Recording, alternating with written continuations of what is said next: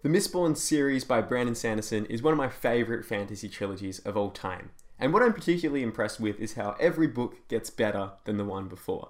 So, in today's episode, I want to talk about Mistborn, the Hero of Ages, and how to write a great sequel.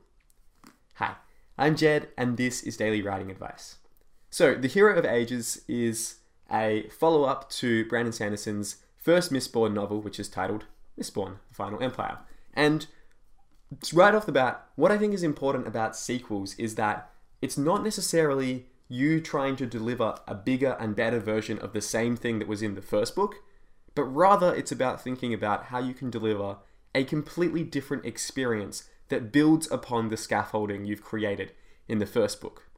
So, for instance, the first book of the Mistborn trilogy is a heist story. It's about a small group of plucky thieves trying to bring down a corrupt government. The second book, on the other hand, is a very different kind of story. This is a story about, fundamentally, a siege. In this case, the heroes are no longer the plucky underdogs of this story world. Well, they're still kind of underdogs, but rather than being a small group, now they are a bigger group trying to defend an entire town. And this brings with it a completely different set of challenges because when you only have a crew of, say, a dozen people to manage, it's a very different type of story to when you are trying to protect a whole city with thousands of people in it. So, automatically, by just changing the scale in that case, Sanderson creates a sequel that is fundamentally different to the first book, while still existing in the same world with the same characters. Having this difference allows him to create a story that feels so much fresher than if he just did a recreation, a beat by beat copy of the first book. Another interesting thing that he does with the Mistborn series in particular, and this is really pertinent for people doing fantasy books, is that he explores a different aspect of the magic system in the second book.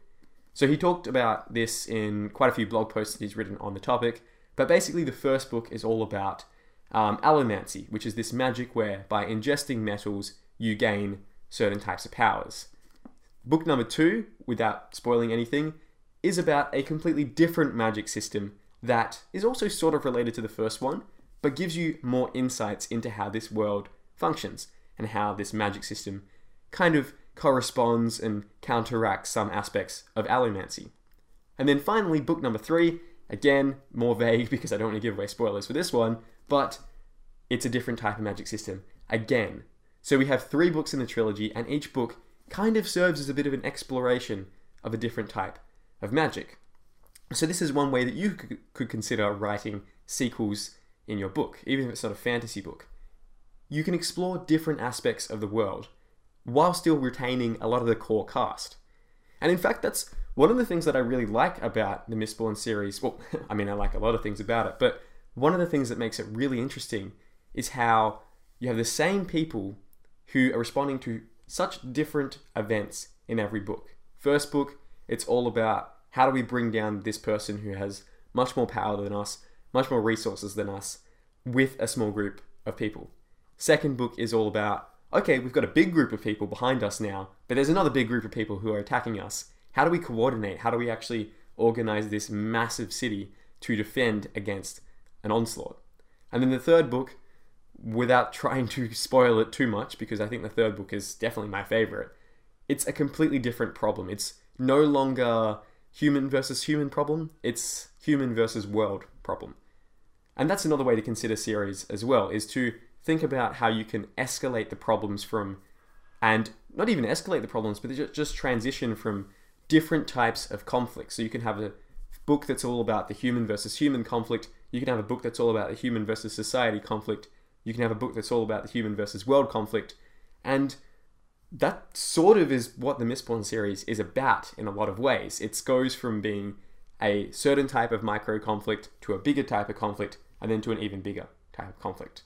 So that was a bit of a rant about why I love the Mistborn series so much and why I think The Heroes of Ages is a fantastic sequel to The Final Empire.